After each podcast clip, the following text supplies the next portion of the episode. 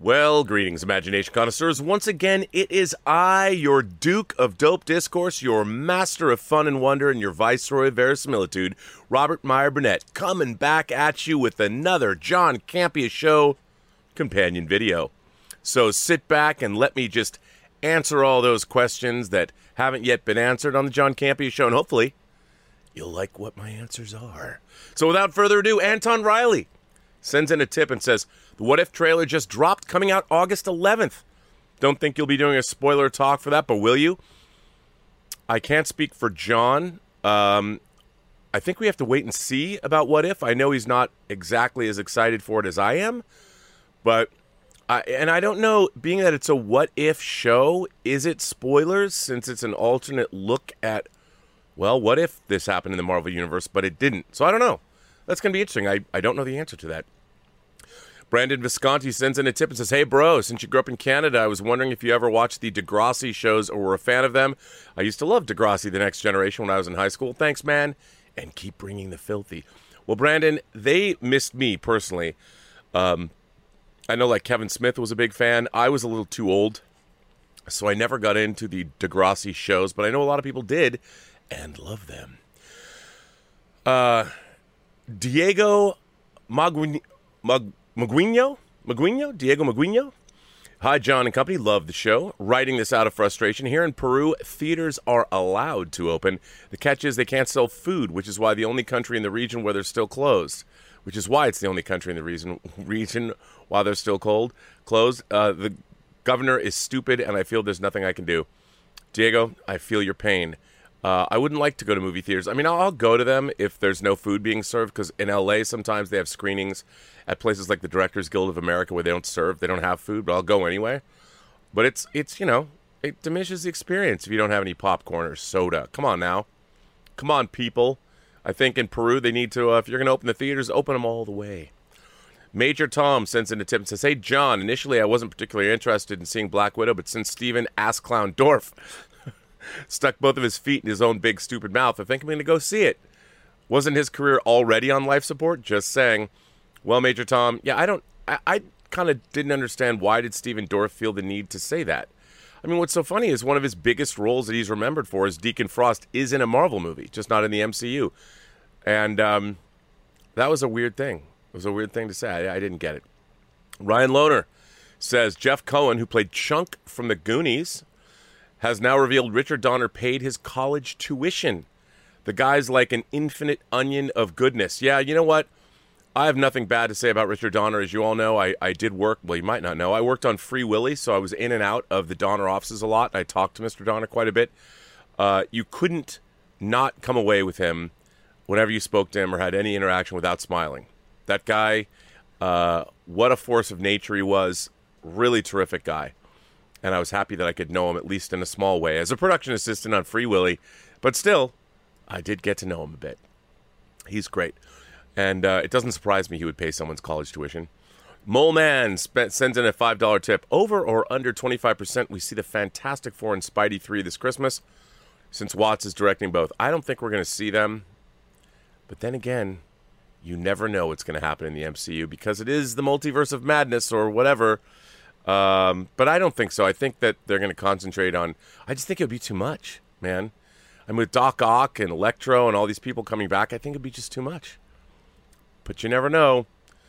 Um, Alioth says Loki theory. What if Alioth wasn't there to keep people out of the castle, but to keep whoever in it?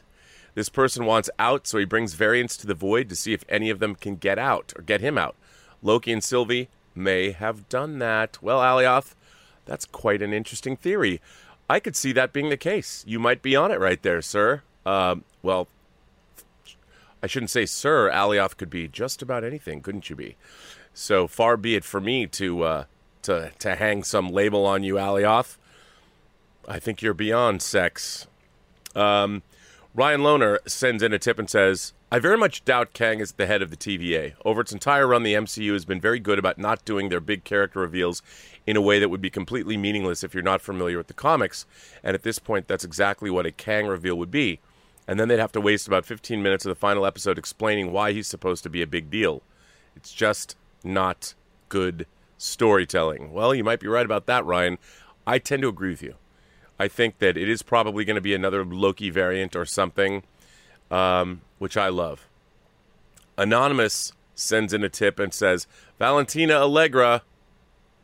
I'm just going to let that one lie there. Because those who know, know. Those who don't, well, you still don't. But you'll see when you find out. True Luminous sends in a tip and says, Why does a frost giant, Loki, need a blanket to keep warm from the cold? That made absolutely no sense in episode 5. Uh, well, wasn't she cold? Uh, Sylvie was cold, right? And he had a blanket. I mean, you know, maybe he's been out of his climate, his home climate, too long. But it's not a bad, not a bad point. Uh, not a bad point to make. Alex Detman sends in a tip and says 33 and the third, seven today. Our hospital had to notify its 331st lost to COVID. For me, as a member of our security, it was the 37th notification I had to be a part of. We do it for the safety of the staff and loved ones whose lives are changed forever. I thought I'd be numb to this feeling of Job like anguish. Oh, wait, numb to this feeling. You said it says Job. I'm thinking you're taking it down. Let me start over because this seems somber. 33 and one third, 33 and 137. Today, our hospital had to notify its 331st loss to COVID.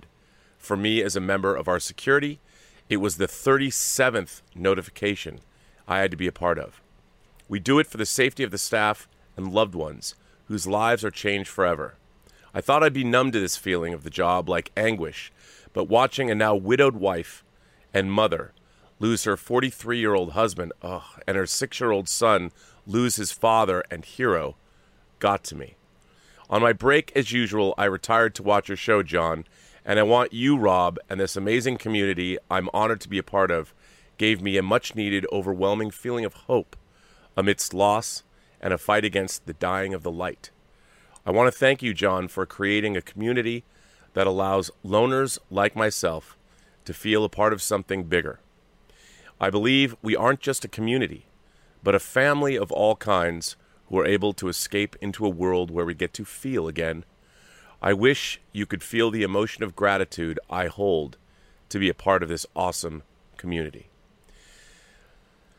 Alex, first of all, uh, both of us can't uh, express our appreciation enough that you would write us something like this. Um, you know, over the last year during COVID, a lot of people have written to me, have reached out to me, and said that they appreciated both John and I continuing to stream and me also doing my own show because it gave them a sense of normalcy in their lives and also they were able to get through.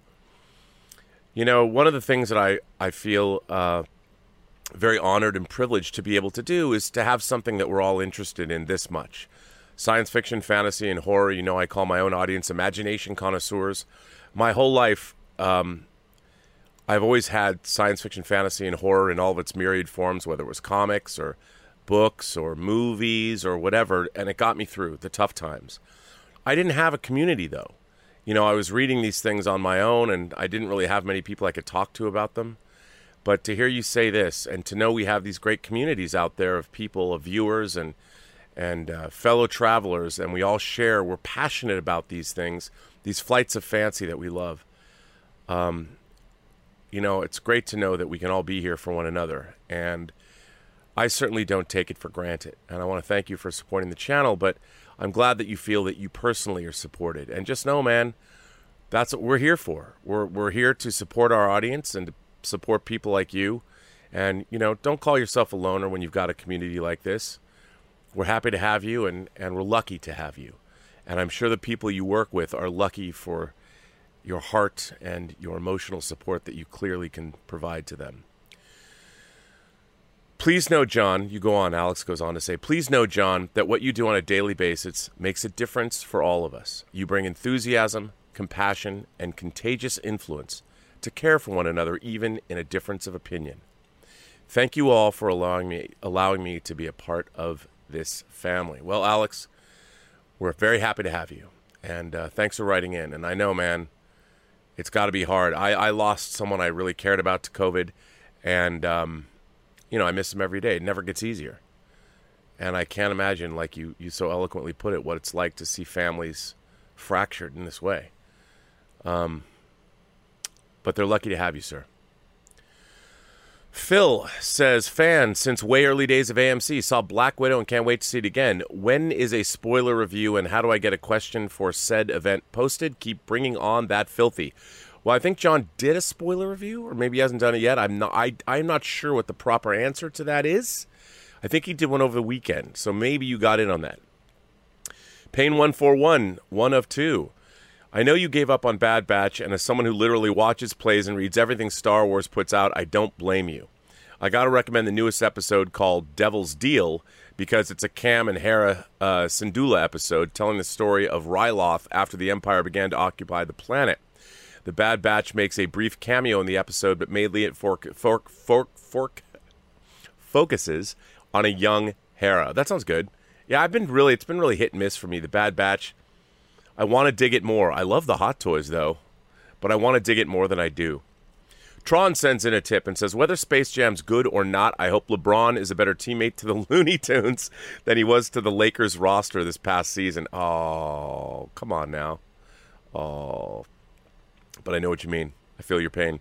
Mark 2021 sends in a tip and says, Hey, John, I just had a thought. What if it is Kang we see in episode 6, but any upcoming appearances like Ant Man 3 has already happened? Remember, time isn't what it seems, so how we see the future of the MCU could be Kang's past or it during Ant Man. Interesting. I just don't think that they would introduce such a main player like Kang with only one episode to go. It seems like it would shortchange the story of Loki and Sylvie, and I, I just don't think so. Don't think so. GM sends in a tip and says, My theory, one of two, is Sylvie's Nexus event was Odin and Frigga adopting the wrong child. The flashback to her being taken could be right after her adoption. She said she knew she was adopted, and that child is old enough to remember being adopted.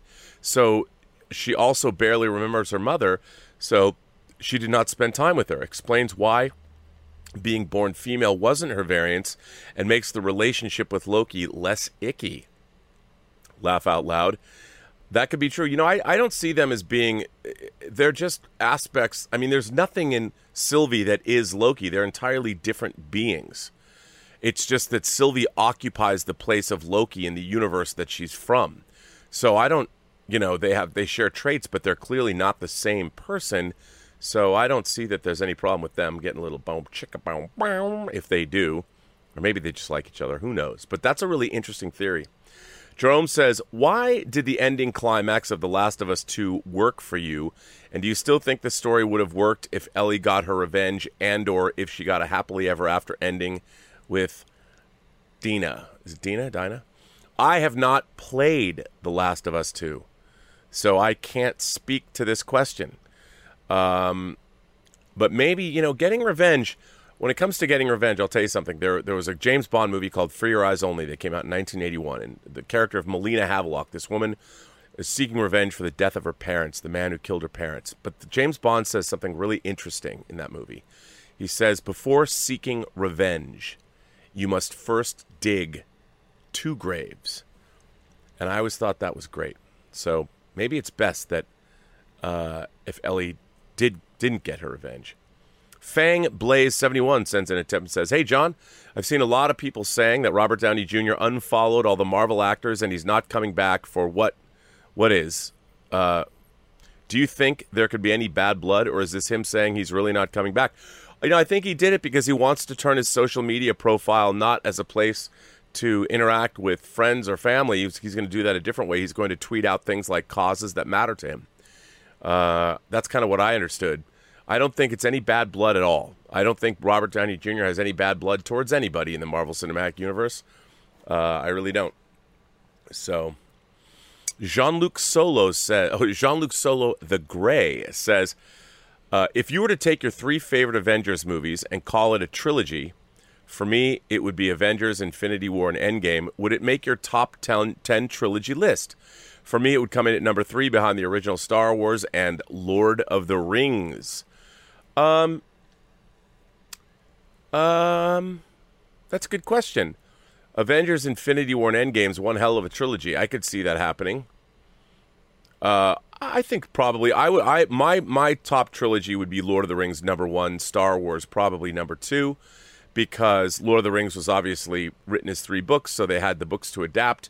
I just think they work better as a story than Return of the Jedi as a capper to the trilogy. So I would I would still I you know based on your your trilogy making being Avengers, Infinity War, and Endgame as your trilogy, I would say it's up there, man. I, I would almost I mean I'm sure it's sacrilege, but it's almost I think that Endgame's more successful than Return of the Jedi only because you know we'd seen a Death Star and Endgame has some really interesting, unexpected twists and things happening in it. So I like that idea though. Jerome says, Why do you think some fans interpret characters having a close relationship as them being in love with each other, even despite the characters being blood related or having incompatible sexual orientations and believe the characters have to get together? Jerome, I, I'm telling you, for whatever reason, we fans, we love to ship our characters. Everyone loves to do their shipping. But I think you're right. I mean, I have lots of close relationships with friends of mine that I uh, male friends and female friends that are friends. I don't feel the need to hook up with them, and uh, but it's I think as fans, you know, we like to see we like to see characters we like hook up. I just think it's something we enjoy. Spark, the producer, sends in a tip and says, But we still didn't see King Loki, not President Loki, and it seems like he's going to be in the castle Loki and Sylvia are walking to, and Sylvie are walking to. I don't think we'll have the time to deal with King Loki and Kang and the TVA. Hope this is not rushed. Spark, I couldn't agree with you more. Uh, I don't think it'll be rushed. I hope it isn't, uh, but we'll see. GQ says, Hi, Geo. I just watched Black Widow and loved the Yelena character. Do you think she will appear again in the MCU, maybe as the new Black Widow? Well, she's going to be in Hawkeye. So I definitely think we're going to see her. I think Hawkeye is going to be about her going after going to take revenge, but then she realizes that uh, Hawkeye. can you imagine what happens when Yelena finds out what actually happened to Black Widow? Well, we were on the planet Vormir. Can you imagine? wow. Felipe the Dancing Mike Loki. oh, somebody's got to draw that picture. Felipe the Dancing Mike Loki and send it in to John. Sends in a tip and says Loki theory Sylvie's Nexus event hasn't happened yet. She becomes the only Loki to win by destroying the TVA. The baddie knows this, thus trying to get rid of her at a young age. By the way, how did Renslayer get promoted to judge when she lost Sylvie for decades? Good question. I don't know the answer to that. That's an interesting theory, Felipe the Dancing Mike Loki. Um, I mean, we're going to find out tomorrow night at midnight. So, who knows? I don't know, but I like that idea. But what happens when you destroy the TVA? Does that throw the time stream into a mad flux of some kind? I don't know. Angel A sends in a tip and says, Hey, John and crew. Uh, I've never missed watching a Marvel movie in a theater before, and this wasn't going to be the first one. So last night, after almost a year and a half, last time was February of last year to see Sonic, I finally went back to a movie theater to see Black Widow. It's as if I never left. Being back in that atmosphere amongst the fan and the movie theater going community was amazing, and I can't wait to go back again. Stay filthy, my friends. Angel A, I felt the same way. The first movie theater I went back to was the Chinese. I went and saw um, Army of the Dead. While I didn't love the movie very much, it was great being back in that theater. I loved it. It felt great. And then I went a couple days later and saw Fast Nine with John, and that was great too. So I know how you feel, my friend. Powers Power sends in a tip and says, Loved classic Loki's big magic scene. However, as soon as our MC Loki said, I think we're stronger than we realize, I felt my inner soccer dad rage. What the F you say? Are you sure about that? Because you forget it a lot. You're off the team. uh, that's funny. Uh, I like that. Uh, top timeshare salesman sends in a tip and said uh, it's uh, Renslayer, pruning doesn't kill you. It uh, takes you to the end of time. Sylvie prunes herself. Renslayer, holy shit, she believed me? Me of all people? Damn, maybe I am the superior Loki. Back to work, everyone. pretty crazy. I know what you think. Yeah. Um, I thought that was pretty ballsy when Sylvie took that and pruned herself, knowing that she it probably wasn't the end. Uh, but yeah, pretty cool. William H. says there's a bunch of talk about Kang being the villain for Loki. You think that we won't get a Kang at all? WandaVision was an arch for Wanda. Falcon, Bucky, the same. The villain, not too important, so conceivable for Loki. No new baddie. I don't think there is a new baddie. I think we're going to see that it's different Loki variant. That's what I think is going to happen. I really believe that. Because the story is it's about Loki's journey, you know, becoming a different person, I think. Jaron Morris sends in a tip and says, How do you think Nick Diaz going to do when he comes back? It looks like September. He's fighting Robbie Lawler when lots of us thought it was going to be uh, Masvidal. Thoughts? Well, Jaron, I am not the guy to ask these questions to, but uh, I don't know how he's going to do. And I'm sorry I can't answer that question. Uh, but you know what? If Nick Diaz was not the, supposed to be the guy coming back, if he's an underdog, I always root for the underdog. So maybe he'll be great. Uh, Jaron Morse goes on. Uh, give you heads up. Lots of questions I'll ask in the future will be UFC related. Laugh out loud. But do you watch The Ultimate Fighter? Would you be down for a future season of Ultimate Fighter with Amanda and Valentina as coaches? P.S. Valentina won the second fight. Uh, Jaron, again, I hey, look, without knowing what you just said or wrote, um, I would be totally down for a future season of The Ultimate Fighter with Amanda and Valentina as coaches. That sounds great to me. Even though I don't know who Amanda and Valentina are, I certainly would like to be coached by Amanda and Valentina, because who wouldn't be? the 404 Universe sends in a tip and says, Laugh out loud. Before you get the remote, I understand the sacred timeline. TVA clips branching timelines, but there's a difference between a timeline and a multiverse all the clipping of your own timeline ain't going to affect the creepy hand universe in Doctor Strange. You might be right about that. I think we still don't know all about how the multiverses and how the varying timelines and all those things work. I think we're going to get we're going to delve a lot more into that in Doctor Strange and the Multiverse of Madness, I would imagine. So I'm looking forward to seeing that happening. Mhm. Vlad uh, Momont sends in a tip and said, Hey there, John and company. People like you are locomotives to us aspiring creatives. You, Rob, and others pushing through automatically pulls us up and onward along with you. I, I appreciate you saying that. I can't help but proceed whenever you proceed. Your strength becomes mine too. Thanks. Well, Vlad, you know what's funny? I've always thought that. I mean, I've, I've always thought that other people's creativity inspires me to go do something. And I'm glad you feel that way about us. I mean, if we can inspire people to do their own work, there's no greater compliment you can pay either of us.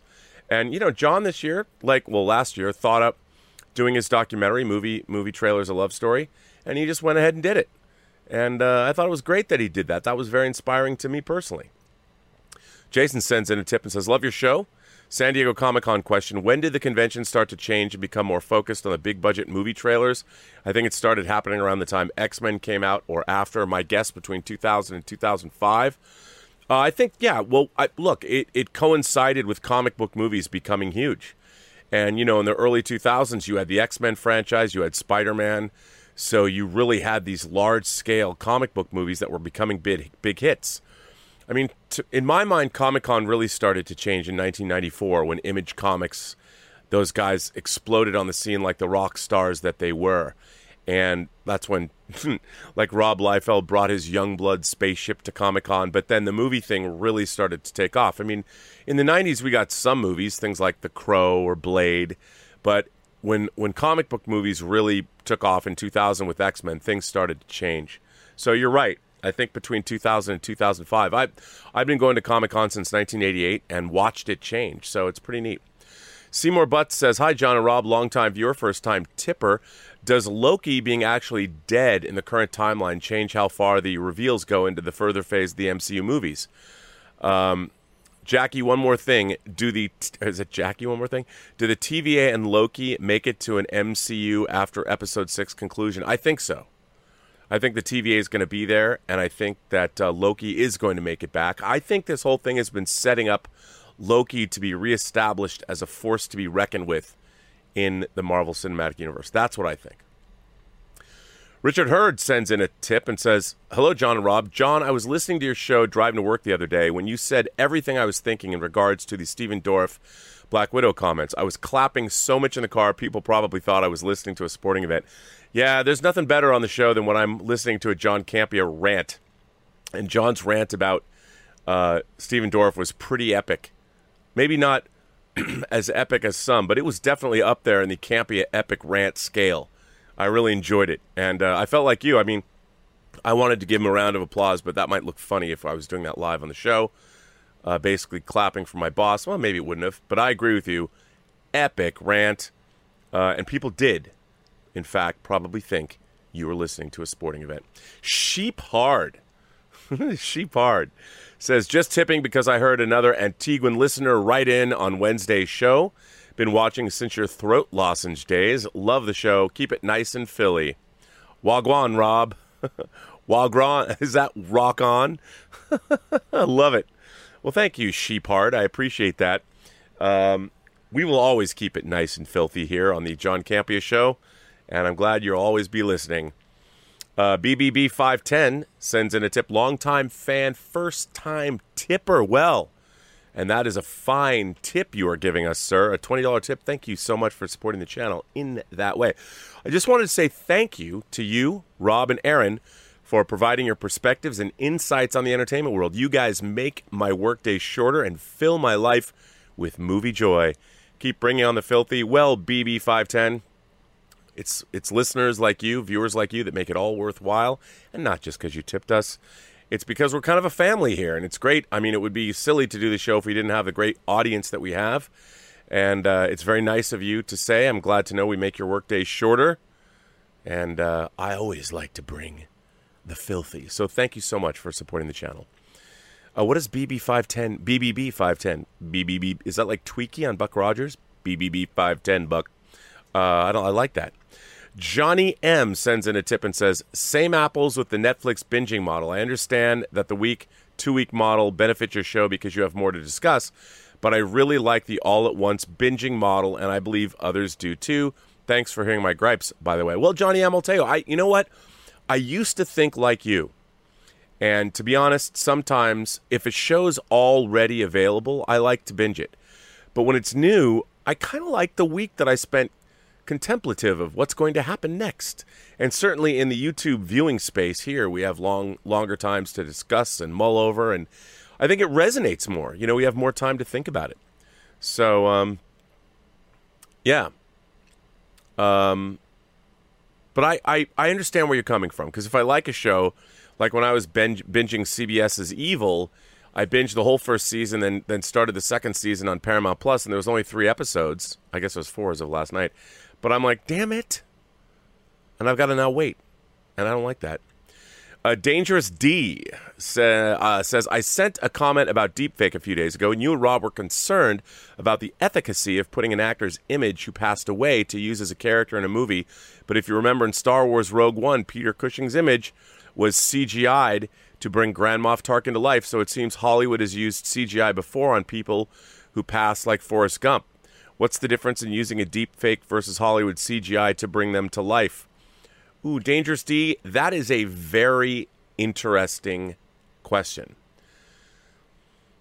Here's the thing I think that bringing Peter Cushing back to life using deep fake technology to play Grand Moff Tarkin is okay because Peter Cushing already played Grand Moff Tarkin. Now, this is my own maybe, maybe I'm not, maybe I'm, maybe this isn't exactly.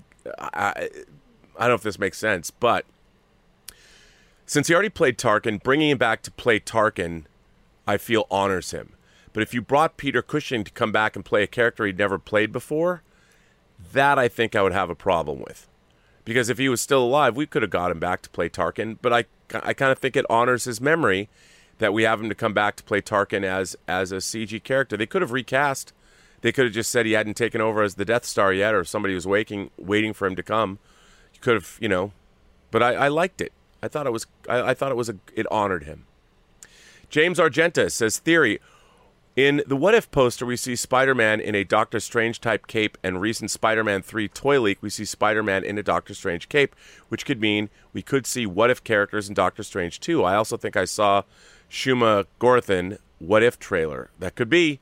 It's a good question. I, you know, it would make sense because I think what if Spider-Man were Doctor Strange? I think that could be very interesting, uh, and that it would it I I could see that happening, and I would really, I would really kind of think that would be cool to see Spider-Man wielding, but would he be Spider Man as Doctor Strange? I guess he would be.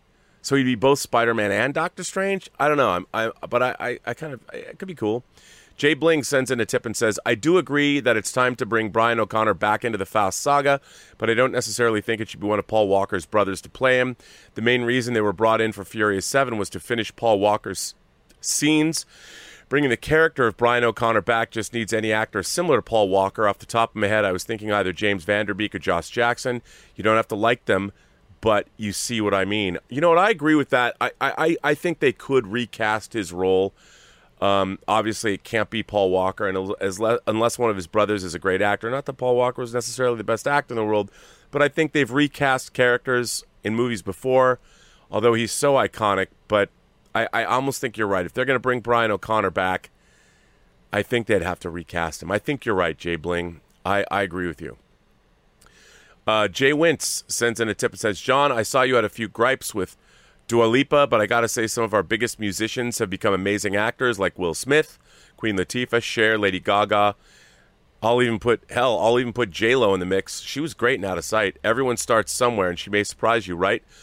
I believe that people can, musicians can act. I, Mick Jagger has been an actor. David Bowie has been an actor.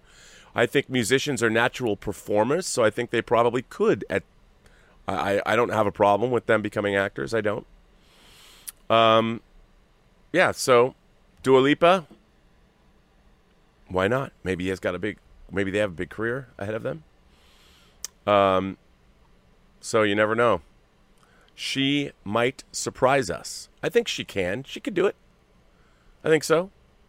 Um, it depends. I mean, it depends. Like, does she study in her off hours? Like, does she become? Uh, does she become the greatest thespian we ever saw? But you know, all, all actors started somewhere. At one point, they weren't actors. So maybe she'll surprise us. And if she continues acting, she'll develop her skills just like anyone else. So maybe. And I just think that uh, she's a performer. So why why not? Why not? A man from Manila says, I love the banter between Natasha and Yelena. Broke my heart seeing Yelena's face when Natasha said, You're not really my sister. Making fun of Natasha's fighting pose is nice talk in the car about the vest with a lot of pockets has a lot of feels as well. I agree. I agree. Uh, I re- their relationship was great. I really enjoyed their relationship. Uh, it's really really good. Um, Luke one two three four sends in a tip and says, with all the changes that the special editions did to the original Star Wars trilogy, I'm still surprised no one ever removed the shadow casted by the lightsabers in the throne room battle when Luke is pushing Vader back before he cuts Vader's hand off. Uh, maybe not. You know what? You're you're right, but I would think an ignited lightsaber would cast a shadow, because, I mean, is it translucent? Can light shine through it? It would still cast a shadow if there's light shining down yet a lightsaber. So, I've never thought of that as a mistake. Could be though. I could be wrong. Um, K Major, one of three. Hey John, I am. Oh, K Major. Well, thank you so very much for supporting the channel in this way. That's very nice of you. K Major says, Hey John. I am grateful for your show even more these past days. I lost my father this past Thursday, and it's been difficult. My dad is literally the reason I enjoy movies. I told you a few weeks ago the first movie going experience I remember seeing was Cop and a Half. Wow. My favorite memory is seven year old me watching Indiana Jones and The Last Crusade three times in one day. And when he came home, all I could say was, Dad, Dad, Dad. oh man, Return of the Jedi was our favorite Star Wars movie. I watched him cry at Schindler's List, Titanic, and Moulin Rouge, which told me, hell yeah, dudes can cry at the movies. I watched him groan at the Star Wars prequels and cheer at his favorite movie, Gladiator, all in the theater. Your dad had fine taste, sir. I love Gladiator. Love it, love it, love it. The last movie we saw together was The Force Awakens, which he says didn't suck. I'm happy he was able to dance at my wedding. He wasn't perfect, but he was my papa. Thanks, John, for all that you do. B O T F. Uh, you know what? What a great, what a great honor uh, about your father. My father's birthday was July 1st. He's been gone for a while now, and every July 1st that rolls around, I think about him. And if it wasn't for my dad, there was many movies that I wouldn't have seen because my dad would sneak me into R-rated movies. He'd buy me a ticket. Sometimes he had to buy two tickets, and he'd take me to the ticket taker, and he would walk me in. Phantasm, Dawn of the Dead, and then he would leave.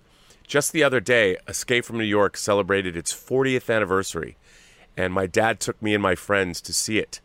And it was funny when he was buying our tickets because it was rated R and we were way too young to get into an R rated movie. My dad said, Well, boys, what's this movie about? And I remember turning to my dad and I said, I just quoted the, the ad line, the tagline that was on the poster. I said, Dad, it's 1997 and New York is a walled maximum security prison.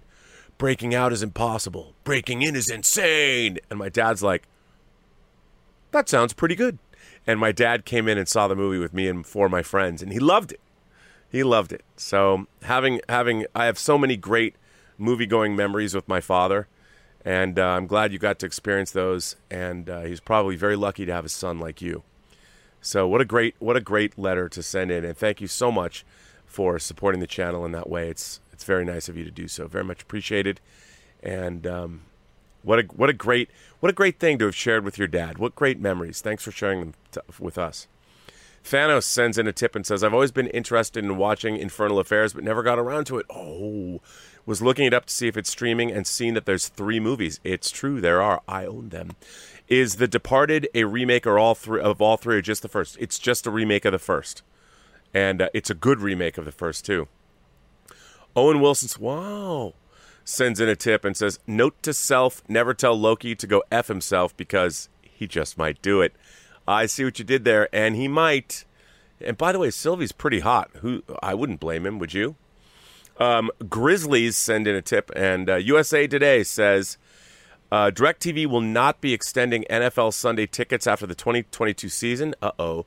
A bidding war with streamers is about to be underway between Apple, ESPN, Amazon, Peacock, and Paramount Plus. Who would you prefer get the NFL streaming rights? Probably Amazon. I would, but I heard didn't Apple get them? Uh, let's see. Let me look. Uh, Apple NFL Sunday ticket. Let's see if it happened. Apple is in talks as of three days ago. Um, Apple reportedly wants in on the NFL Sunday ticket from three days ago. I don't know if they've got if they've made a deal, but Apple wouldn't be bad either. I was thinking Amazon just to make it easily streamable and stuff. So uh, it'll be interesting. But app, you know, either way, way Apple or Amazon, if Apple streamed it, you know, I, I mean, I have Apple Plus, but if they streamed it for their computers, I'd love it. um, Nathan says, "Hey John, I just saw on Rob's YouTube channel that he recently did a long video telling a story about behind the scenes making of the Lord of the Rings, since this year marks the 20th anniversary of Fellowship." In his video, he talks in detail about just how hard of a task it was to make those films, and as Rob said in the video, The Lord of the Rings was the single biggest gamble in film history. Fortunately, the gamble paid off spectacularly. The Lord of the Rings is my favorite movie, and I loved hearing this story, and I think people should check it out if they love the movies as much as I do. Also, since Rob is your awesome co host, I think your fans should check out Rob at his channel. John, have you seen this video or have you heard this story from Rob himself? Thanks. Nathan, that's very nice of you to say, and I love the fact that I get to actually read this these uh, your tips. Uh, thank you for that. Yeah, for those of you who don't know, I did. I was part of the team that worked on the Lord of the Rings behind the scenes special features. I worked on them for a couple of years. I worked on Fellowship, and I worked on the Two Towers. I didn't get to work on Return of the King because I got my own company at the time. I was I had my own personal company, and then I worked for a DVD production facility called Kurtti-Pellerin and my company was hired to do Chronicles of Narnia. So I went and did Chronicles of Narnia while they finished up Return of the King and then started working on King Kong. So I ended up actually running into my old compatriots in New Zealand, and it was a lot of fun. Uh, really enjoyed it. Really enjoyed uh, working on those. It was a lot of fun. But yes, I um, the thing that when we were working on the discs, what we didn't get to do is talk to Bob Shaye, who ran New Line, who made the decision to make all three movies at once and I was I shared a story. Uh, it was a Observations episode about Lord of the Rings last week, where I was reading about a Bob Shaye interview, and he talked about why he did what he did, and he finally, it, for my for me personally, I got to finally f- hear from the horse's mouth why did Bob Shaye make the decision because it was a big risk, and it was very very cool. So I really I really enjoyed that. I'm glad you liked the show. That means a lot to hear that you liked it. So thank you for that, Nathan. Appreciate it. Uh, Casey McNack says, "Hey John, I was just wondering, now that Black Widow has finally come out, what is the next movie you're looking forward to for the rest of July? For me, it's Old. Man, I can't wait to see that movie. It looks so good. By the way, Old is actually based on a French graphic novel as well. Uh, he said he, he used it as the inspiration point, but it's not a direct adaptation. But still, uh, I think the story looks interesting, and I hope the M Night or the Sham Hammer, as John taught me, can deliver another solid flick. Well, Casey, the thing that gets me about movies is when there's an idea, like a, a, an idea about what the movie's about, that just strikes me as fiercely original. That strikes me as fiercely original. I cannot wait to see Old. Cannot wait. Casey McNack goes on to say, Hey, John, have you ever heard or seen of the TV series Jett? Wow, I have not. It debuts on Cinemax in 2019, or debuted in Cinemax on 2019, and it looks like HBO is bringing it to HBO Max. The fact that it has Carla Gugino and Giancarlo Esposito has me sold. So I was wondering if you ever saw this. I've not seen. I've not even heard of it. Man, with that cast, I would love. I will watch Giancarlo Esposito in anything he's in, uh, and Carla Gugino. So, uh, man, that sounds really great. I'll watch it. That's Jett, J E T T. Very cool. So, Casey, thank you for that. Optimus Prime sends in a tip and says, I find it very interesting when a bad movie has excellent cinematography shot better than it deserves. What comes to mind for you when thinking of a bad movie that is extremely well shot? Two that come to mind are Kingsman 2 and Death to Smoochy. Wow. Um, for me, it's probably got to be a Renny Harlin movie. I think Die Hard 2 is pretty well shot, but it's not a very good movie. I know people love it. I, I don't dig it. Um, that's that's the first thing that came to mind. But I, is it even that well shot? I don't know. I don't know. But that's what that's what uh, that's what that's what I thought of. Shekel Monkey sends in a tip and says, "I have a feeling that the big villain and Loki are going to be variants of Loki and Sylvie. In a different timeline, they got together and became and became too strong and evil. I could see that happening. That would be really interesting. They have to face themselves. That's always interesting story fodder. I like that idea. It could happen. Sloth is legend sends in a tip. Hey John, in Ragnarok, Loki is told you're the god of mischief and lies, but you can be so much more. In Loki episode five, Loki says, "I think we are stronger than we realize." Are we finally written, witnessing the beginning of Loki realizing his full potential? Probably. I think that's what's happening. If I had to guess, I would say that's exactly what's happening. Uh, some dude says, You always say you don't walk around with random top 10 lists, so I figured I'd ask you about one that you certainly have. What are your top 10 movies of all time? Uh, well, some dude, I'm not John. Uh, I'll give you top 10 list, but uh, you know what? My top 10 movies change all the time, and it's it's hard to come up with a list of top 10 movies. But I can tell you, like right now, off the top of my head, some of my favorite movies are The Godfather 1 and 2, All About Eve, Almost Famous, and all that jazz. How about that? Uh, Apocalypse Now, Jaws, Empire Strikes Back, um, gosh, Wings of Desire, Seven Samurai, Amelie, Raiders of the Lost Ark, Close Encounters. Uh, that was just right off the top of my head. They change all the time, but there you go. Um, William Powell, nice name. Laugh at me, it's a long shot. I think the man behind the TVA is a Steve Rogers variant that resulted from his actions in Endgame. All of this is well intentioned, but doomed attempt to fix it. Any additional villains are just taking advantage. Uh, I don't think that's going to be there because I think the problem is if they made that kind of reveal in episode six, I just think it'd be too much. But hey, anything's possible.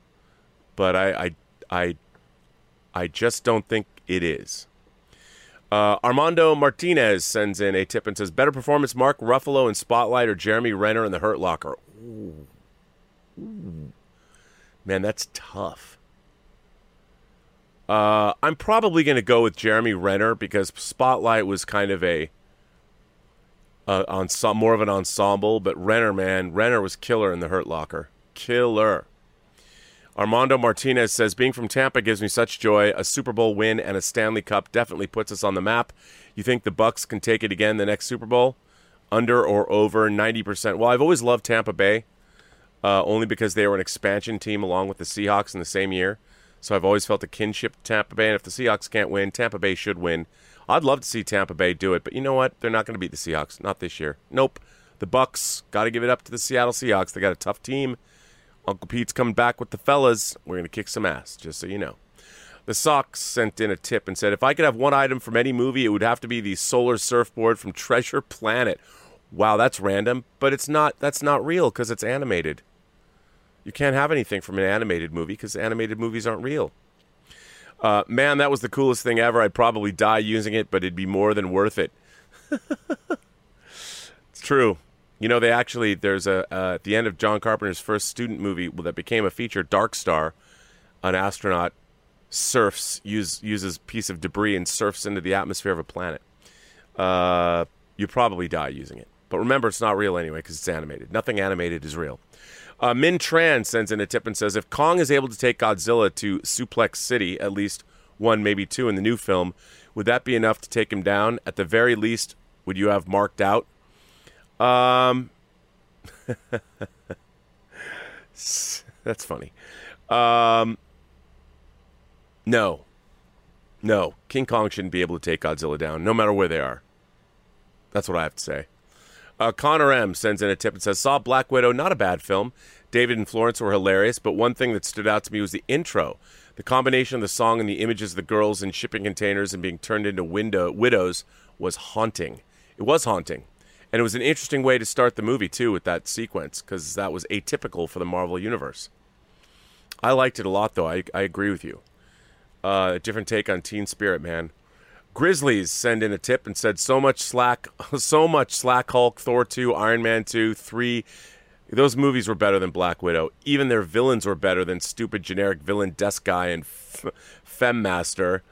This wasn't a bad film, but it ranks at the bottom of all 24 films in the MCU. I don't know. I mean, I I loved it like an espionage movie. I I, I loved that it was so Bond esque in its way. So I think I liked it more than most. Uh, Min Tran says, besides Terminator Dark Fate, what are some movie trailers you thought the music just ruined the trailer? Uh, what do we always talk about? I'm going hunting. Uh, let's. What was as bad as that?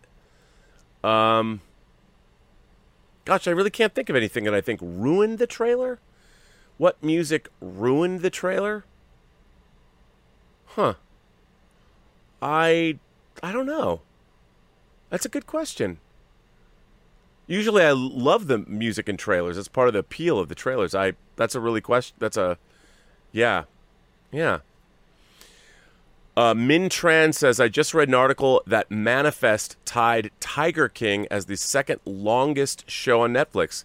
Even though Netflix passed on a new season, is there still a good chance that there could be a continuation? Maybe not on Netflix, but like Hulu or something. Min, as you know, I'm one of the biggest, I'm one of the biggest Manifest fans. It's kind of a show I I didn't hate it, but I thought it was just glorious gobbledygook, and I wish it could continue. I hope they find a way to do it. Now, the uh, uh, Jeff Rake, the creator, is talking about trying to reboot it or bring it back as a movie. I mean, they have to end the story and tell us what's going on, if they even know, which I doubt. But um, yeah, maybe. I mean, gosh, it seems one of the great tragedies in life is that we don't have manifest. It's it's a bummer. What a bummer. Um, hopefully they'll bring it back. Hello, John sends in a tip. I know you haven't seen the film, presumably, but over under 40% the Suicide Squad breaks 75 million on its opening weekend domestically. A lot, a lot will depend on its early critical reception, which I hope is great. What are your predictions and thoughts? Look, if Suicide Squad is good, if it has early critical acclaim, it's absolutely going to break 75 million. People think that that movie looks bonkers. I think it's going to be huge, and the last Suicide Squad did well. So I'm I'm I think it's going to be great. Uh, Nate Fury sends in a tip and says, "You ever seen Kung Fury? I have. It's one of the most ultimate what the f movies I've ever seen. It's unbelievable that one guy did all that in his parents' basement. It's one of the craziest, coolest films I've ever seen. What do you think about it? Kung Fury is hilarious. It's very well done, really, really clever. I recommend everybody. The less you know about it, the better. Like, don't go read reviews if you haven't seen Kung Fury or you have. Don't even watch the trailer just go watch Kung Fury. I'm with you, Nate. Uh, it's hilarious, and it's definitely worth watching. Lexi Forbes writes Hi, John and Rob. Did you ever hear over the weekend that Matt Damon says he turned down starring in Avatar along with 10% of the profits? I read that story. Uh, what a bummer. I feel bad for him because, boy, he would have been, not that he isn't wealthy already, but man, I mean, what does that do when you turn something like that down? First of all, why would you turn James Cameron down for anything? I mean, everyone's always trying to bet against him. I bet the Avatar sequels are going to kick ass. I bet they do. Uh, Crashing Coyote says, What an effing card. How ironic is it that Conor said Dustin would leave on a stretcher and Conor was the one to leave on a stretcher with a broken leg? I'm calling it now Dustin beats Oliveira. Then Nate versus Conor 3 happens. Conor wins. Then Dustin versus Conor 4 for the title. Thoughts, John? Well, I, you know, again, Crashing Coyote, it's one of these questions I can't really answer because I, uh, I don't know anything about MMA. I know it's terrible. I should. Crashing Coyote goes on and asks another question. P.S. For MMA fans listening, if you're an MMA fan, watch Kingdom and Warrior. Well, I love both of those movies. I've seen them both, so I can say Crashing Coyote is exactly right. Both Kingdom and Warrior are great.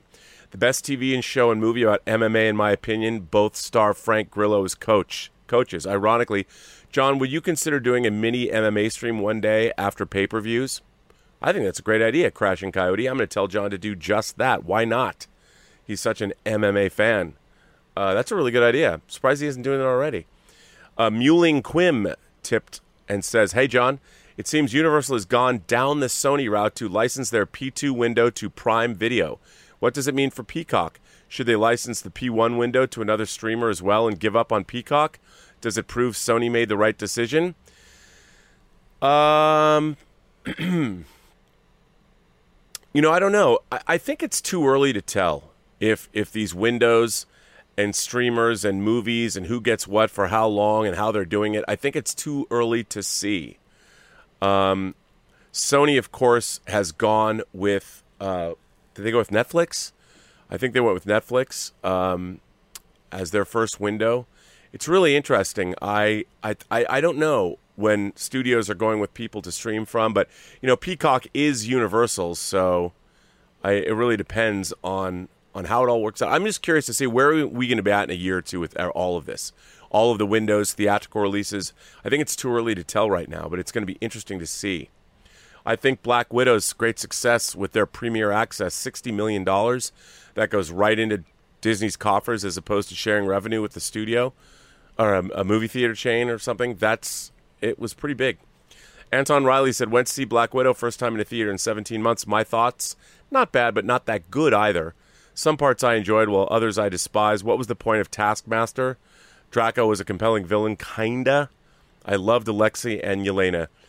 Yeah, I liked it more than most because I was looking for a Bond esque film out of it, and that's kind of what I got. Uh, I really enjoyed it. I like the character moments and everything, but yeah, I can. I thought Taskmaster was a bit of a letdown. I mean, I understand where they were coming from with that, but you know, wasn't exactly a big part of the plot. It definitely had emotional resonance, but um, yeah, I mean, I didn't think it was great, but I thought it was really good. I really enjoyed it. Uh, Anton Riley comes back and says, "What the hell is wrong with Conor? Dude breaks his leg, and then he says he's been in uh, wife's DM. Wish him a speedy recovery, but that dude needs to grow up, and I don't even watch UFC." uh, was oh man, you bring wives into it. That's a low blow. Shouldn't do that. Anton Riley goes on to say, I meant to tip last week. Pixar's new series Monster at Work. Oh, you're the first person I've seen say anything about this. Based on Monsters Inc. premiered its first two episodes last week. Have you watched them? And will you watch them? Personally, I did, and I liked it so far. I'm a huge Monsters Inc. fan. I love both movies. Uh, what is it? Three movies now? Is it three movies? Uh, can't wait to see. Um, I can't wait to see the show. I, I really like Monsters Inc. Um, I love the first movie, so yeah, totally uh, am down for that. Looking forward to it. Hey, John and Rob, besides the big names like John Williams or Hans Zimmer, who is a film composer that stands out to you anytime you hear their work or see their name attached to a film? Well, for me, Jerry Goldsmith is the GOAT as well as John Williams, obviously. Um, I like um, uh, like Tangerine Dream. I used to love their scores. John Scott is a composer that doesn't get enough uh, enough enough love. Um, Bear McCreary is somebody new. Uh, you, he says, I personally love Clint Mansell and John Ottman, to name a few. They both are great. Clint Mansell is great. Um, but there's so many great film composers out there. Uh, I'm, I'm just, I'm a fan of so many people. And that was from Chuck the Mystery. Uh, Chuck the Mystery goes on and says, Another interesting one for you. What is an acting performance that you feel was worthy of at least being nominated for an Oscar, but was never recognized by the Academy? For me, it would be Val Kilmer in Tombstone. Unbelievable performance. Oh, man. Val Kilmer in Tombstone kicks ass. Um, gosh, I you know I, I think about great performances. What about was Brad Pitt nominated for the uh, the assassination of what I, I don't I don't know by the coward Robert Ford. Uh, was he nominated for that? The assassination of Jesse James by the coward Robert Ford. I thought he was great in that. That's something that came to mind. Willow. Willow says the term for Loki and Sylvie having a kid would probably be selfing. It's a common method of reproductions in many plants and hermaphroditic animals. Don't think it's a good reflection on your character, though, if the only person you fall for is yourself. Yeah, but I think that Sylvie's a different being than him. They're, they might both be Lokis, but they're different people. Uh, Chuck the Mystery goes on to say pre pandemic production distribution talk came up. My question isn't about specific characters, but the studios that distribute them. Are financial issues the main difficulty in getting production distribution under the same roof, or there is more in play? Whether, look, production and distribution are totally different things. They have totally different. Making a movie is very, very different than distributing a film. Um, and they really have nothing to do with each other. So think about production as making a product, and distribution takes that product to market. There's a whole different skill set involved. Almost there's almost no overlap at all. Although I think people that organize, people that can. That's also from, by the way, Chuck the Mystery writes this in. So I think that, um, uh, I mean, studios have distribution entities. They produce and they distribute films, but um, they're just whole different skill sets. It's it's a whole different different vibe. So you have whole different teams of people that make them. So they could be under the same roof at Warner Brothers. They weren't when I worked there. Uh, Jason Rodriguez sends in a tip and says, "Hi John. First off, I loved Black Widow." I enjoyed it on the big screen and purchased the premiere access. I normally see movies multiple times, but with COVID numbers rising, I opted to continue enjoying it at home.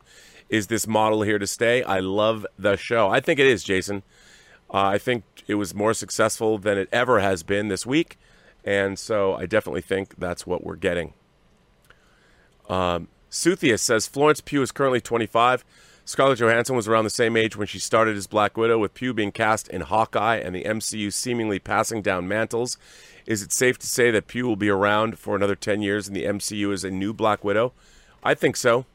We'll see where we're at, where we're at at the end of the Hawkeye series. Uh, Christopher Lai. Uh, Christopher, is it Lai, Lai or Lay? Christopher Lai, did you see Kevin Feige's recent video with Rotten Tomatoes where he breaks down the MCU's Phase 4? I was just watching it.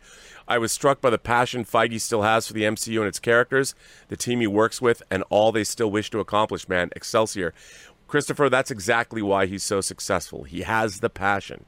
He's flash danced his life. He took his passion and he's made it happen. Flash dance. So, yes, uh, I agree. And I think that's why he's successful. Yosef, Joseph says, uh, one of two. I'm sorry, but I got to gush over UFC 264. Everyone doubted that my boy Dustin, time and time again, forgetting how many champions he beat. They overshadowed his last victory by never talking about how good his last performance was and how he keeps getting better and better each time you see him. I mean, he outboxed Conor in the first round, which never happens. He proves who you were yesterday, and he has no bearing on who you could be today. Props to Dustin, and I hope people see Conor's true colors for this. well, I think watching him, even I know he was laid out on a stretcher with a broken leg. Probably they've all seen him now. Virtual Goal Artisan, what a cool name, says, Is Miss Scarlett Johansson Miss America Pie? Clues. When I read about his widowed bride, she's Black Widow. Now, for 10 years, we've been on our own, 10 years playing this character. Bye bye, Miss American Pie. Farewell playing Natasha. That's pretty funny. Bye bye. That's you know what I like that. It's Miss Johansson, Miss American Pie. Uh, when I that's really interesting. Now I'm going to listen to that song and only think about Black Widow. So thanks for that, virtual goal artisan. Poser sends in a tip and says it feels good to be back in a packed theater with fans eating and drinking for my Black Widow themed popcorn bucket. Elena was my favorite and so excited to see her back in Hawkeye. Do you think if that's successful, they'll make a Red Guardian show? I could see them bringing the Red Guardian back. I, I definitely think so. And I think it'd be really interesting. Hell, I could see the Red Guardian joining the Avengers or maybe the Guardians of the Galaxy. You never know.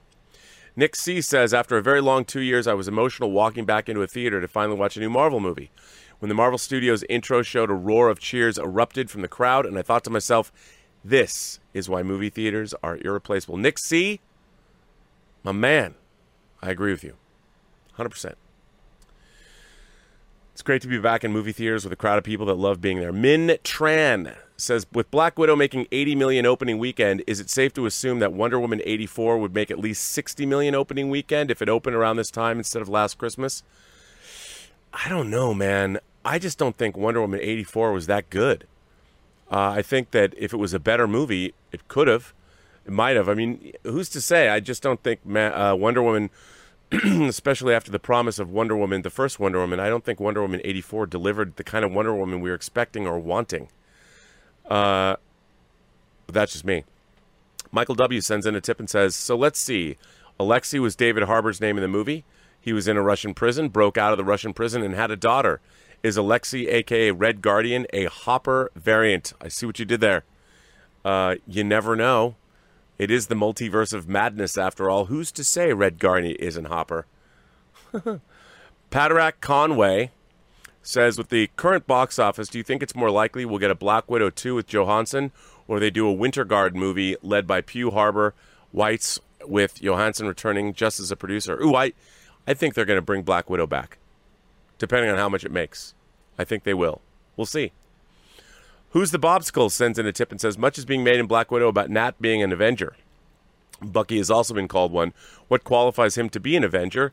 Just fighting Thanos? In that case, are Wong and Shuri Avengers? What about their respective armies? The Guardians, Howard the Duck? No, I think you have to have some kind of a connection to the Avengers team. Um, and I think, you know, the Winter Soldier, uh, their stint in the Avengers was short, but definitely it meant something. Whereas the Guardians, nah, I, I, I don't think Shuri. Shuri's. I would call them Avengers adjacent. Avengers adjacent. Um, yeah. So there you go. Um, Ginger Knight says, My opinion, Black Widow is on par with X Men Origins Wolverine. Oh, come on. The whole ending felt like the Three Mile Island fight with Deadpool. Even the Taskmaster reveal was kind of like when they sewed Wade's mouth shut.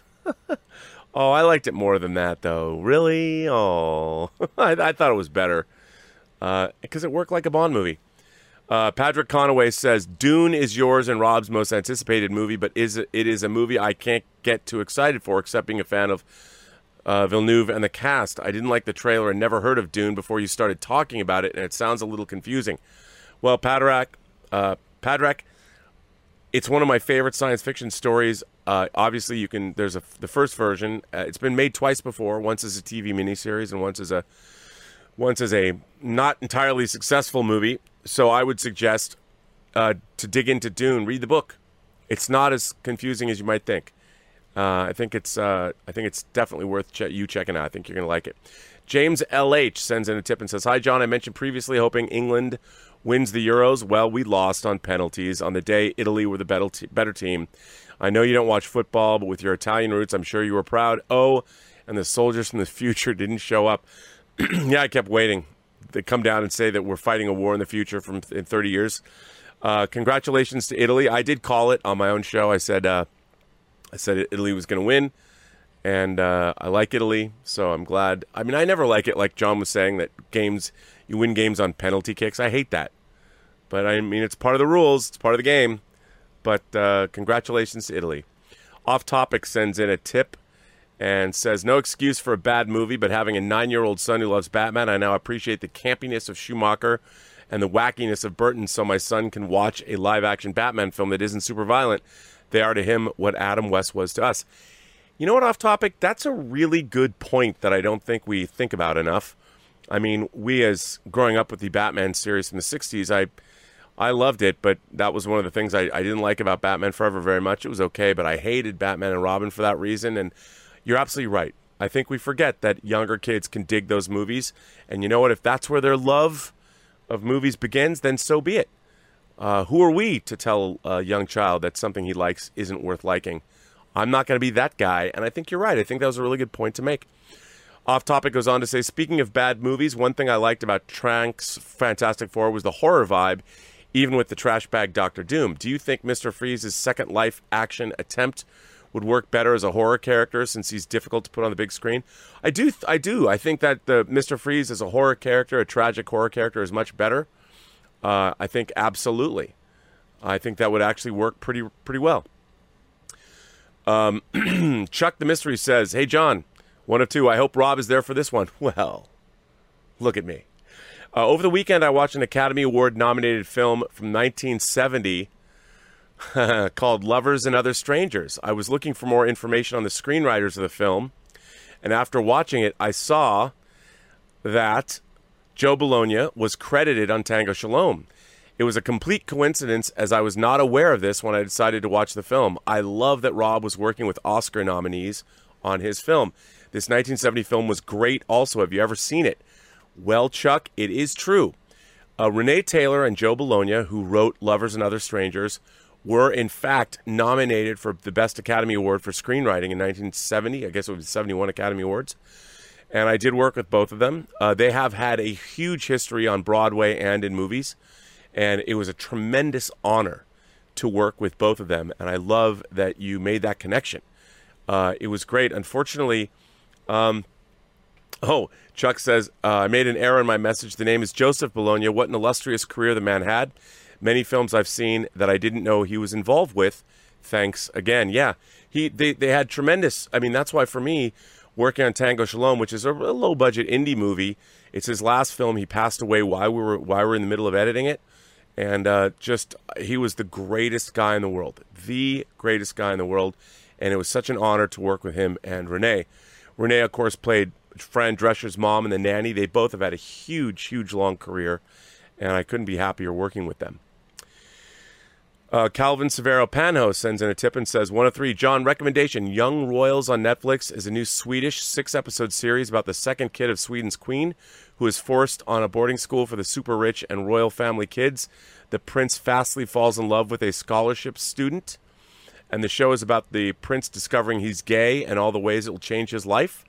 I won't go further not to spoil it. As a gay man myself, I found the series got some of the best portrayals of key points in the life of a gay kid that age, telling people you're gay or not, family relationships, couples where one is openly gay and the other is not, etc.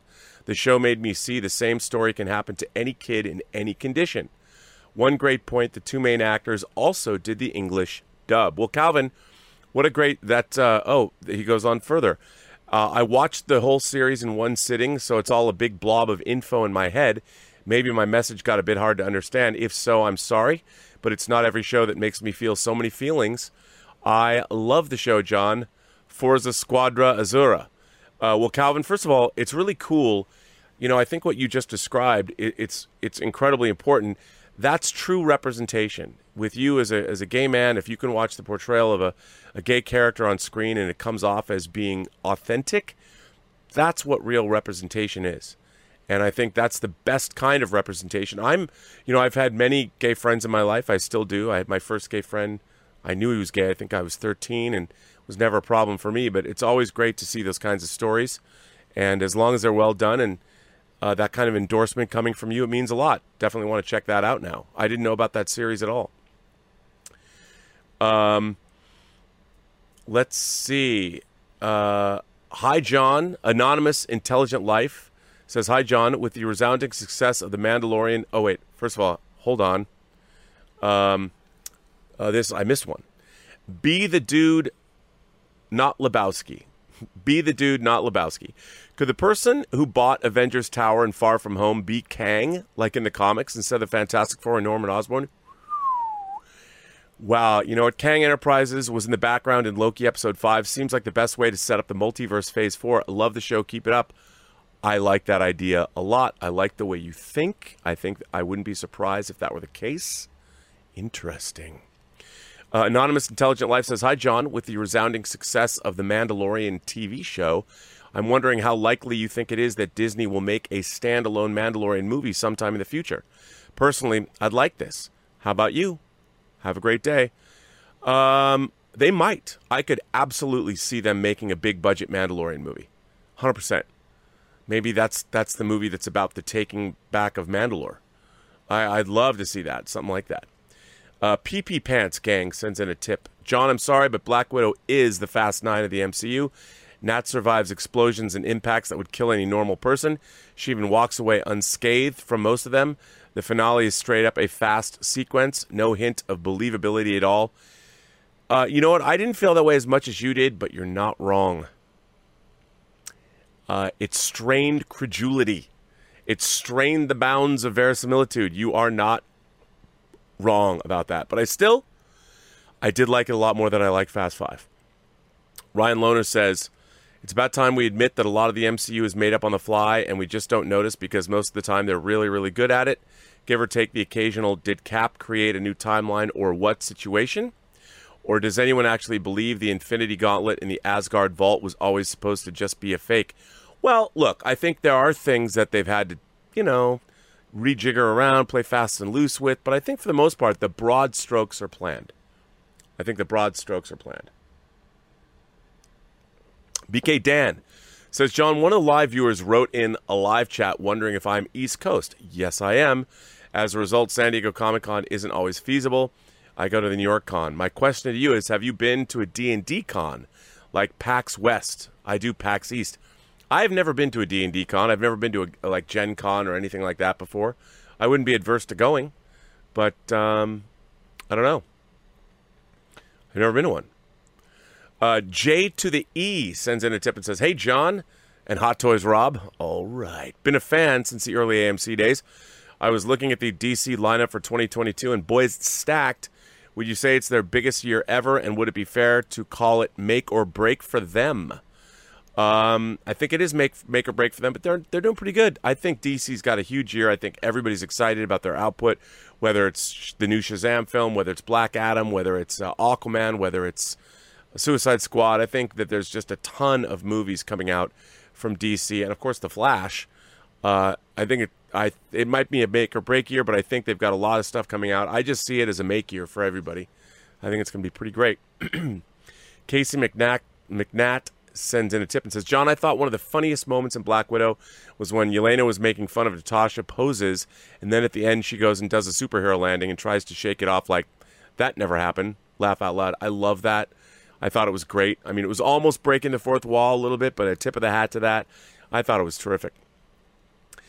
Tron says, since Black Widow didn't break 100 million opening weekend, which upcoming film film will be the first to do it? Snake Eyes, Suicide Squad, Shang Chi, Venom 2, Bond, Dune, Eternals, Top Gun 2, or Spider Man 3? In my opinion, either Shang Chi or Venom have the best shot. I, I, you know what? I think maybe Shang Chi or Venom, but I I wouldn't count out Suicide Squad and especially Bond. I think Bond Bond could be big. Um, but you're right, and Top Gun 2.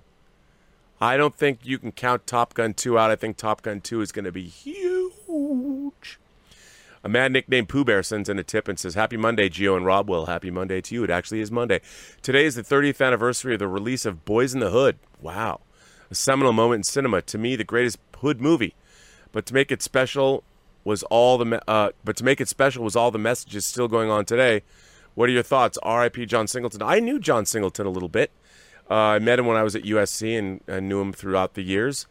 Um, I really liked Boys in the Hood when it came out, and I thought, um, you know, there's a really interesting uh, article or I, it's a YouTube video where, where Ice Cube's talking about how he got his role in the movie, and I I um, I think it's a great film, and it still works, and I think the message is still relevant. So I didn't realize it's been God 30 years ago today. That's crazy. Um, but a good movie, and it still resonates today. R.I.P. John Singleton. I really like John. Andreas sends in a tip and says, Hey, John and Cruz, watching your Black Widow spoiler talk and can't comprehend how people are comparing Toretto and Natasha. One is a trained assassin since childhood, and the other a frickin' mechanic. Laugh out loud. I also just bought my first pack of Zevia. Sponsor him, USOBs. yeah, I, I, wouldn't compare Toretto to, to Toretto is not like Natasha. I think you're absolutely right there. Not at all. And uh, yeah, Zevia, sponsor Campea. Gnome sends in a tip and says, Hi, John and Rob. Great to see the success of Black Widow in the box office all over the world, especially in the cursed 2020s. Or after the cursed 2020s, I'm sorry. A few months ago in Israel, the cinemas reopened, and I think I've been in two movies every week, laugh out loud. Good to be back. Cheers. Well, yeah. How's it doing over there? Is, uh, are, are, things on the uptick in, uh, in Israel? Um, but I'm glad you got to go see the movies there. And I went to a, a movie theater in Tel Aviv. I forget the name of it, but uh, I liked it. I, they have good theater, good theaters. Dan B says, "Hi, John. Since theaters reopened in the UK, I've been going to the movies a lot, and I've noticed an increase in people showing up very, very late for a movie. This is not people simply skipping trailers. Understandable." I regularly see people arriving disruptively 30 minutes into a movie, 45 minutes in one case. Those people deserve to not be there. Having lived all over the UK, it's something I noticed particularly in London. Curious if this vexes anyone else. Your thoughts on theater etiquette in general. Love the show. Thanks. Dan, I hate it when people come in really late to movies. That's why my beloved Arclight theater chain, they didn't allow that.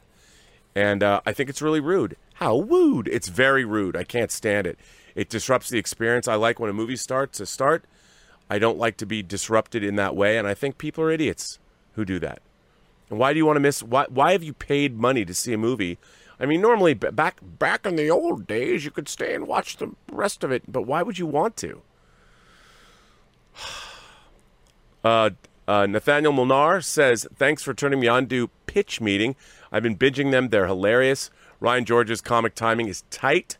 More fans need to, more movie fans need to watch these because they're so well written, thought out, and performed. For those of you who don't know what Nathaniel's talking about, the Pitch Meeting videos on YouTube."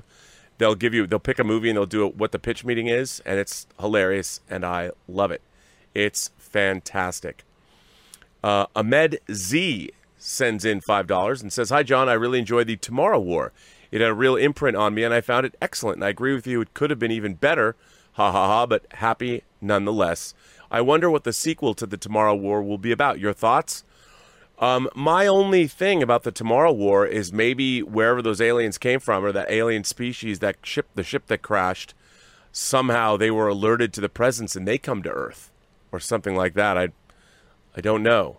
Um, I don't know, but we'll see. I liked it. I didn't love it. I liked it. It was fun. Mark Andrews says, "Hey John Rob, I got to see Black Widow over the weekend and really enjoyed it.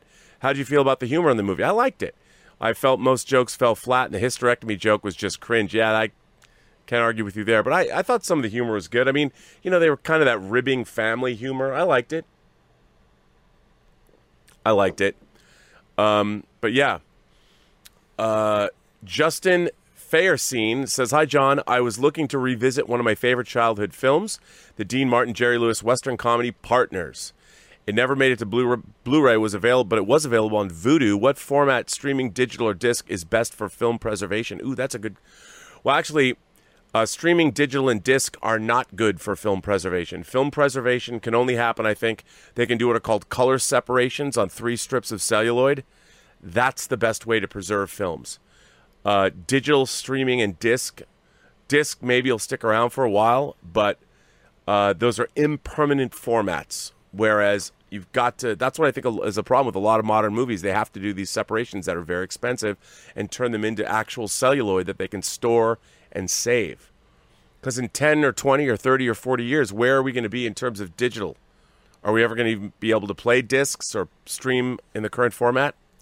I don't know anonymous says i saw black widow the movie did feel odd spliced in a sense do you think scenes were changed to fit the continuity of the mcu red guardian sold the show stole the show that could actually be that could be a possibility. I'm not sure. Not sure. Uh, Joey sends in a tip and says, You have said that the sample size of Disney Plus Premier Access is too small to know if it's successful or not. I was curious how many attempts or wins does Disney have to have with Premier Access before they decide it's working? I think one, you know, but they need to they need to duplicate that success. We talked about that on the show today. I think you know if they their next big movies, they've got Shang Chi coming out in September, then Eternals in November. So I think that'll be a pretty good litmus test. Now I know that John said that they're not planning on going out with Premier Access right away, but they might. They might change those plans. I'm not sure. Um, but I think they have to see it happen consistently. Three or four times, I think, would be a good number for them. My comic, my comic planet says, John, I totally agree with your assessment of the recent Marvel movies and shows. I also have liked all of them, but so far nothing has reached the level of Endgame, Civil War, and other previous Marvel offerings.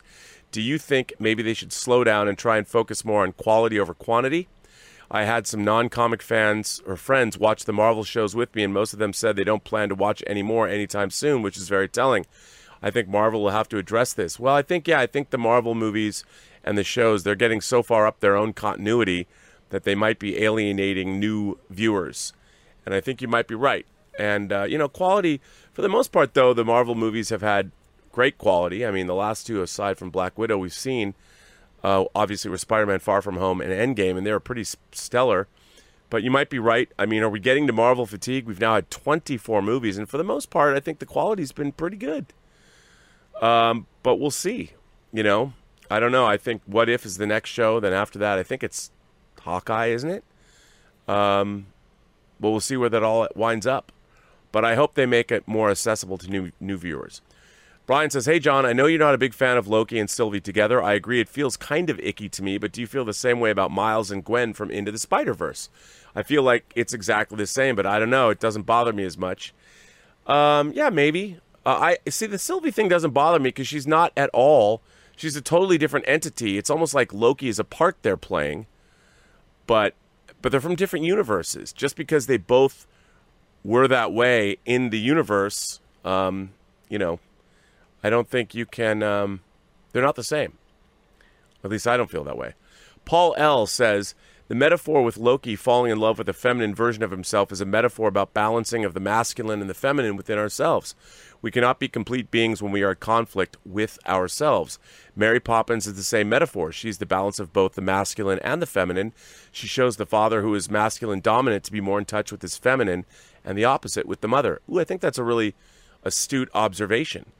Um, uh, but I don't. I, I, just I don't see Loki as uh, Loki and Sylvie are very different entities. I mean, they're both Lokis, yes, but it's not like Loki is looking at a mirror image of himself. It's a different creature, different entity. Uh, the Wakandans Forever sends in a tip and says, Wakandans, mandatory viewing. Summer of Soul, John. I'm going to say this because it is the truth. This is the best music documentary I've ever seen. It will shake you to your core. Now, Summer of Soul is a documentary about a music festival back in the late 60s, the alternative Woodstock that Quest Love from The Roots directed. It's the best music documentary I've ever seen. It will shake you to your core. Everyone find a theater that is showing this movie and see this film. Wakandan Forever. I can't wait to see this movie. I'm dying to see it. Uh, I'm sure it's going to be awesome. Uh, Jeff S. sends in a tip and says, What do you think the first film will be to break the 100 million post pandemic mark? I don't think we'll see it until No Time to Die. I think Shang-Chi will do 80 to 90 million. Your thoughts? I think you might be right about that. Uh, it depends how good these movies are. You know, if Shang-Chi blows everybody away and it gets word of mouth, it could break 100 million. But I think No Time to Die, that's a pretty good bet. No Time to Die is going to do that. I do, I do agree with you. Uh, Heffy Master sends in a tip and says the only reason I watched Black Widow on Disney Plus Premium was because I just had my second jab and I'm waiting the 14 days to be fully covered. Good for you. I really wanted to see it. No movie, MCU or otherwise, would make me pay premium access prices for any other reason. Well, you know, I, I think premium access, if you have a big family, it makes sense. But you're right, it's expensive, and you're you're good. Good on you for waiting that that amount of time. That was a good thing. That was the proper thing to do. Uh, Rated Rose says, Hi, John. I wanted my first experience to the movies to be Fast 9 because I love the franchise. Han was back and they added John freaking Cena because I'm a wrestling fan. All I have to say in regards to this film is F9. F U. I know, Rated Row. I felt the same way. It was just not good. I, I really, it really bothered me. I'm sorry that was your first. It was my second experience back, and I wanted it to be better, and it's not. Well, listen, ladies and gentlemen, boys and girls, gentle beings, kind souls, all of you out there, all of you members of the John Campea Show, thank you so much for taking this time with me to let me answer your questions. I'm sorry about those MM, MMA questions I didn't answer as well as you might have hoped. But still, thanks for watching. I really appreciate you letting me share this time with you. And I want to thank John Campea for allowing me the opportunity to do so. So you can always find me on social media on Twitter at BurnettRM, on Instagram at Robert Meyer Burnett, or find me on my own YouTube channel, The Burnett Work, and my show, Robservations, the show about something. Once again, I'm Robert Meyer Burnett for the John Campea Show. And remember, bring on the filthy. Always.